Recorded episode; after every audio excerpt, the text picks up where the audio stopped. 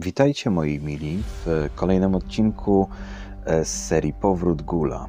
Od razu zapowiem, że dzisiejszy odcinek będzie krótki. Ostatnio jestem w dosyć dużym niedoczasie, ale z drugiej strony nie chciałem pozostawiać Was bez kolejnego odcinka w tym tygodniu.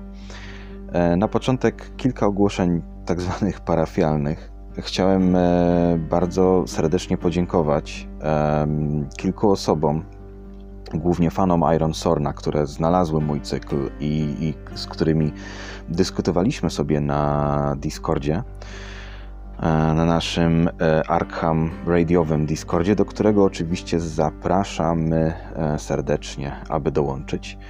A osobami, które mam na myśli jest e, Newcastler, e, Kobold, e, Hakuro oraz twórca um, polskich, fanowskich tłumaczeń różnego rodzaju materiałów do Iron Sorna, do tej gry, czyli mam tutaj na myśli Corvusa um, i link do folderu na Google Drive E, stworzonego przez Corvusa, zawierającego wszystkie e, jego tłumaczenia będziecie mogli znaleźć w opisie filmu.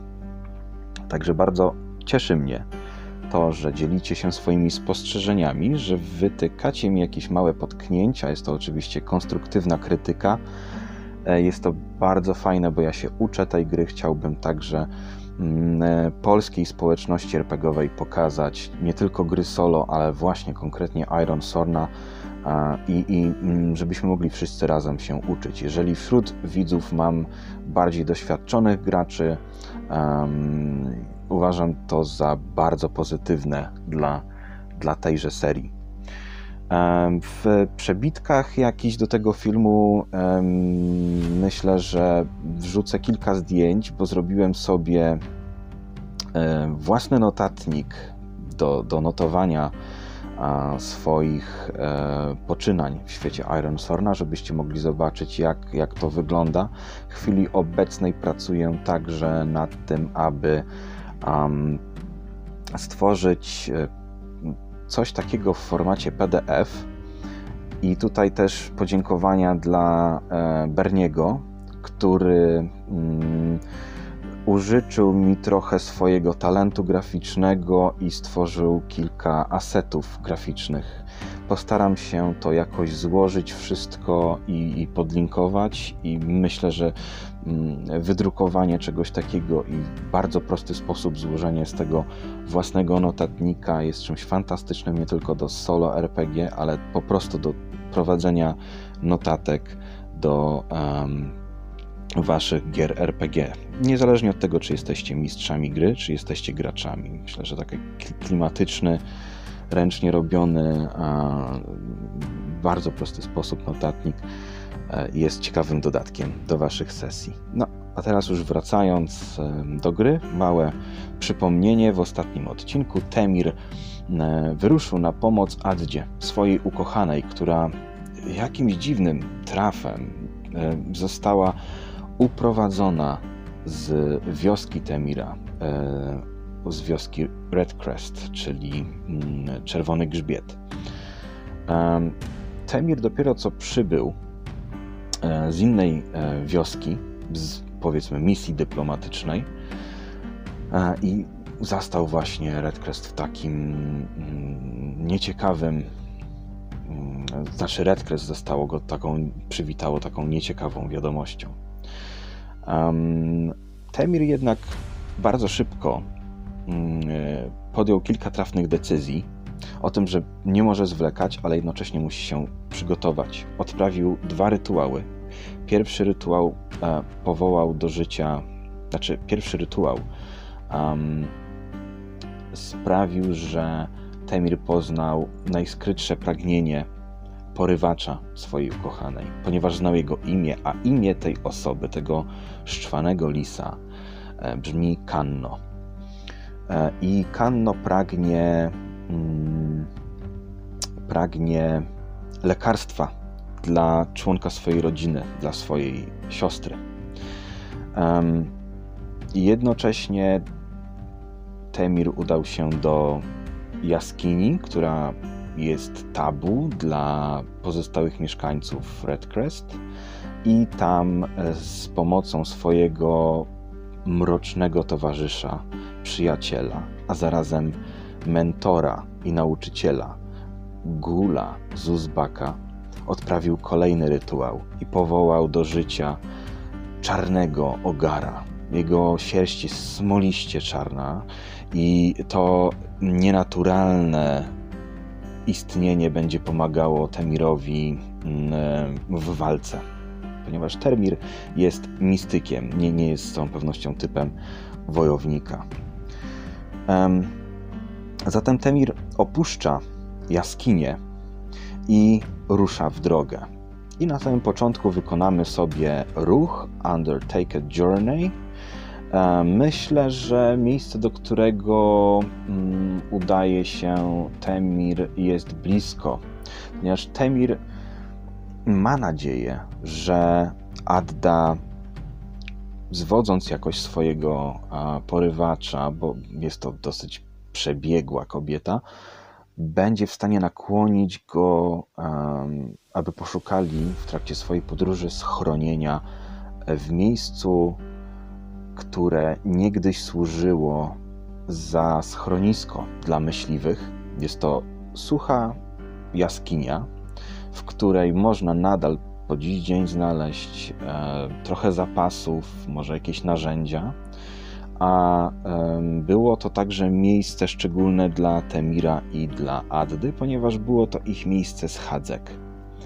Więc Temir ma nadzieję, że Adda dzięki właśnie wspólnej historii, dzięki tej wiedzy będzie starała się zwabić tam swojego porywacza, nakłonić, aby właśnie tam się udali. I mając nadzieję, że Temir wpadnie na podobny pomysł, że tam powinien szukać, no bo inaczej byłoby to bardzo trudne znaleźć e, dwójkę osób w um, głuszy. E, I wydaje mi się, że to miejsce jest, e, nie jest jakoś szczególnie daleko. Mm, I w związku z tym rzućmy sobie na to Undertaker Journey. Wydaje mi się, że to będzie podróż do bliskiego miejsca, więc jeden waypoint, tak zwany, tak, czyli mm, przystanek, to będą, będę zaznaczał trzy kratki sobie na tak zwanym progress barze. I jak, jak wygląda podróżowanie w Iron? Um, rzucamy, e, jeżeli osiągniemy um, silne trafienie, to przemieszczamy się jednocześnie nie zużywając e, punktu supply, tak, czyli naszych zapasów. Powiedzmy, że byliśmy w stanie zapolować, zdobyć e, jakoś pożywienie i wodę i nie musieliśmy naszych zapasów w żaden sposób uszczuplać. Przy weak hit e, osiągamy nasz cel, ale zużywamy właśnie zapasy, a przy miss no, musimy niestety zapłacić cenę jakąś. To może być na przykład wydłużenie um, podróży, może być, że napotkaliśmy na jakieś niebezpieczeństwo, na które nie byliśmy przygotowani, albo też e, może się zdarzyć, że po prostu zabłądzimy. Um, I jednocześnie e, możemy wylosować sobie z tabeli um, no, z randomizera do jakiego waypointu trafiamy, czyli co jest tym naszym przystankiem. Czy jest to osada, czy jest to polana jakaś, tak? Więc teraz właśnie wykonam te rzuty. Ok, i mamy weak hit na Undertaker Journey. Zaznaczam trzy kratki na progress barze i odpisuję sobie jeden supply. Zanim wylosuję, co jest tym moim przystankiem, to jeszcze wspomnę, że jest ruch, który nazywa się e, Reach Your Destination. E, tak? Czyli e, docieramy do celu i żeby ten ruch wykonać, liczę, ile mam zaznaczonych kratek na tym progresie i mm, rzucam dwiema e, kośćmi challenge'u, czyli dziesięciościennymi. Nie rzucam kością sześciościenną, tak jak zwykle w testach Iron Sorn, tylko moim wynikiem kości tej sześciościennej jest e, ilość zaznaczonych kratek na progress barze. Dodatkowo przy tym ruchu nie można wykonywać, wykorzystywać mechaniki momentum, którego już troszeczkę mi się nazbierało, a to jest taki, taki booster, że można przerzucić e, sobie jeden test, zwiększyć stopień jakby sukcesu na, na jednej z kości. Więc e, jest to dosyć, dosyć karkołomne. ok. To teraz e, losuję sobie moją lokację. O, to jest ciekawe. Natrafiam na karawanę. Temir podróżuje zatem traktem i widzi w oddali jakichś jeźdźców oraz wozy. Domyśla się, iż jest to jakaś karawana kupiecka. Przyspiesza kroku, mając nadzieję, że um, uda mu się czegoś dowiedzieć, byśmy może widzieli porywacza razem z Addą. Bo teoretycznie tym samym traktem dzień lub pół dnia temu Adda razem z Kanno powinni zmierzać w kierunku miejsca schadzek. Hmm, wykonam zatem ruch Gather Information, tak? Spróbujmy się czegoś dowiedzieć. Weak Hit dobra. Temir wita się e, z jeźdźcem, który wyjechał naprzeciw. Nie mam złych zamiarów. Jestem podróżnym, który stara się nadążyć za dwójką podróżujących ludzi. Być może ich widzieliście. To kobieta o nieziemskiej urodzie, karminowych ustach, blond kręconych włosach, bardzo smukła, gibka, dosyć wysoka, zielone oczy. E, podróżuje w towarzystwie mężczyzny po czterdziestce, który wygląda na kupca, być może ich widzieliście, być może widzieliście, żeby kobieta mm, dawała wam jakieś znaki, że jest w niebezpieczeństwie, że nie chce być w towarzystwie tego mężczyzny. Po chwili zastanowienia mężczyzna odzywa się. Mam na imię Lazlo. Jestem przewodnikiem tej karawany. Owszem, widzieliśmy ludzi zmierzających w przeciwną stronę niż nasza, tym właśnie traktem. Dzień drogi stąd ich mijaliśmy. Um, ale i tutaj teraz dochodzimy do, do tego, że wyrzuciłem weak hit, czyli musi nastąpić jakaś komplikacja. Co może być tą komplikacją. Um, jakie niezbyt dobre wiadomości może mieć dla Temira Lazlo, przewodnik karawany?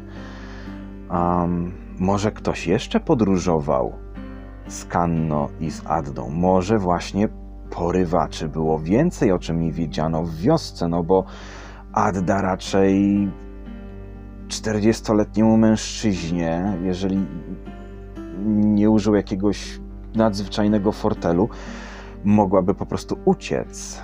Um, myślę, że to jest bardzo prawdopodobne, że Kanno miał e, jakiegoś wspólnika. Dam na to 70%. Rzućcie teraz kością stuścienną. 52. Tak. Lazlo mówi. E, Kilka rzeczy, o których wspominasz, podróżniku, zgadza się, ale było dwóch mężczyzn. Jeden z nich był zbrojnym, drugi wyglądał na kupca. trzeci,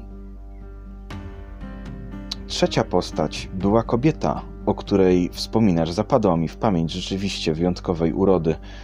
Um, jednak nie dawała ona po sobie w jakikolwiek sposób poznać, że, mm, że nie chce podróżować w towarzystwie e, tych osób.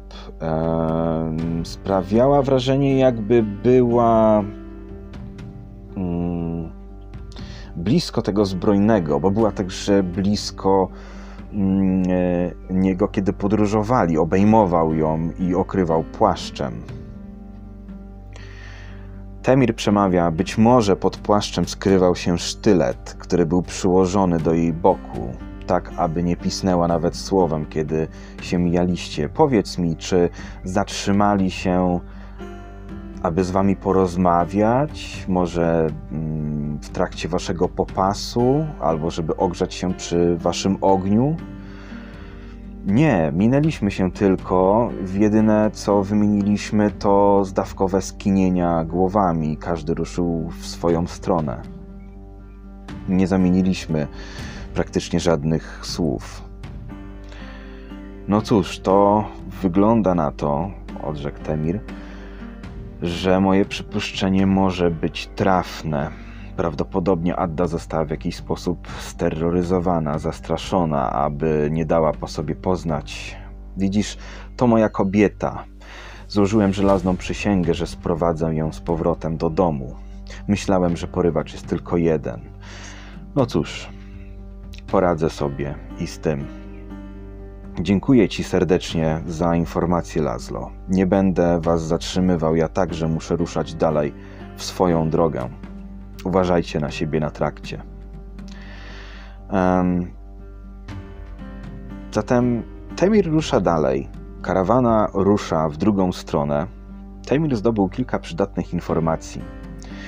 Nie są to być może wiadomości, które by go jakoś szczególnie cieszyły, no ale tak właśnie jest. Przynajmniej wie, czego się spodziewać. Nie będzie zaskoczony obecnością kolejnego mężczyzny, który, mo, który może stanowić fizyczne już zagrożenie. Jest to zbrojny, zapewne w pancerzu, wyszkolony we władaniu bronią. Myślę w tym momencie, że e, kolejnym przystankiem będzie już właśnie ta jaskinia. E, I podejmę ryzyko i będę rzucał Mm, ale to, to dopiero za chwilę. E, po ruchu Undertaker Journey e, spróbuję rzucić na osiągnięcie celu wyprawy i zobaczymy, jak nam pójdzie przeciwko um, sześciu kratkom, sześciu punktom progresu. Um, więc Undertaker Journey, Weak Hit, e, odpisuje kolejny punkt e, zapasów i w tym momencie nie losuję już, nie korzystam z tabeli losowej, e, aby określić, gdzie dotarłem, ale już bezpośrednio wiem, że jest to właśnie ta jaskinia schadzek, to schronisko dla myśliwych. Um, zanotujmy jeszcze kilka rzeczy. Dobra. No i teraz wykonujmy ruch Reach Destination, czyli mam, zaznaczyłem 6 kratek, rzucam dwa, dwiema kostkami dziesięciościennymi jako moimi challenge dice. Nie dodaję do e, tego żadnego współczynnika, więc 6. Wszystko, co jest piątką i mniej, zapewnia mi sukces. Wyrzucam 3 i 5 na kostkach dziesięciościennych, a więc mamy silne trafienie. I w opisie dla tego ruchu istnieje ta informacja, że wykonaj kolejny ruch z modyfikatorem plus 1. Dobrze. Ja myślę, że. Myślę, że nie, nie będę tutaj rzucał procentowo, czy oni tutaj są, czy ich tutaj nie ma. Myślę, że arbitralnie podejmę decyzję że rzeczywiście taki plan Addy był, żeby ich tutaj sprowadzić i że jej udało się namówić swoich porywaczy, nie jednego, a dwóch, do tego, aby schronili się w tej jaskini. To będzie po prostu ciekawsze dla historii. Nie obawiajcie się w grach solo, jeżeli wydaje Wam się jakieś rozwiązanie albo oczywiste, albo um, ciekawe, jakby dobre dla historii, na przykład wpędzanie Waszego głównego protagonisty w jakieś interesujące kłopoty. E, nie obawiajcie się arbitralnie podejmować decyzji. Kości bardzo fajnie zapewniają rozgrywkę, taką zaskakującą, ale czasami fajnie jest po prostu zadecydować za kości. Pamiętajcie, że jesteście nie tylko graczem, ale jesteście tutaj także mistrzem gry. I myślę, że Temir wykona kolejny ruch, spróbuje się zakraść I to będzie ruch. Spróbujmy to zrobić na zasadzie Secure Advantage. To jest także coś, co mi sugerował jeden, e, jedna z osób, e, których wspominałem na początku nagrania. E, więc wykonajmy ten, ten ruch z dedykacją. Secure Advantage. E, rzucamy na shadow, bo będziemy chcieli się po prostu zakraść niepostrzeżenie i w ten sposób zbudować swoją przewagę, rozpoznać teren. Um, dobrze, więc mamy dwa shadow plus jeden, czyli łącznie plus trzy. Strong hit. Dobrze. Czy Czyli mamy, mm, będziemy mieli advantage do kolejnego e, ruchu, jaki wykonamy. Teraz zapytajmy wyroczni, czy wystawili warty. Czy jest, myślę, że to jest bardzo prawdopodobne. 80% dam na to. Rzut kością stuścienną wypada 62. Dobrze. I kto wartuje? Myślę, że szanse są pół na pół. Od 0, przepraszam, od 1 do 50 to będzie właśnie ten wojownik zbrojny, którego imienia Temir nie zna, a od 51 wzwyż to będzie Kanno. I wyrzuciłem 29, czyli jest to zbrojny. Temir widzi, um, że jaskinia jest zajęta przez kogoś on już czuje przez skórę, że jest tak, jak przypuszczał. Widzi źródło światła na zewnątrz, niewielki ogień rozpalony przed jaskinią, a więc wystawili warty. Bardzo delikatnie ostrożnie, razem ze swoim smoliście czarnym ogarem, przedziera się przez zarośla coraz bliżej, starając się zobaczyć, kto stoi na warcie. Temir zbliża się, idzie mu bardzo dobrze, pomimo iż skradanie się nie jest jego najmocniejszą stroną. Ustawia się w ten sposób, aby zobaczyć sylwetkę tej osoby na tle niewielkiego ogniska. Jest już ciemno, podróżował cały poprzedni dzień. Zatrzymał się tylko na krótki odpoczynek. Temir jest zmęczony, ale adrenalina zmywa całe zmęczenie z jego ciała. Mężczyzna, który ogrzewa się przy niewielkim ognisku, przy wejściu do jaskini, wstaje. I widać, że jest to wysoki, rosły mężczyzna. Starczą na plecach i mieczem przytroczonym do boku, a więc jest to wspomniany zbrojny, który nie ma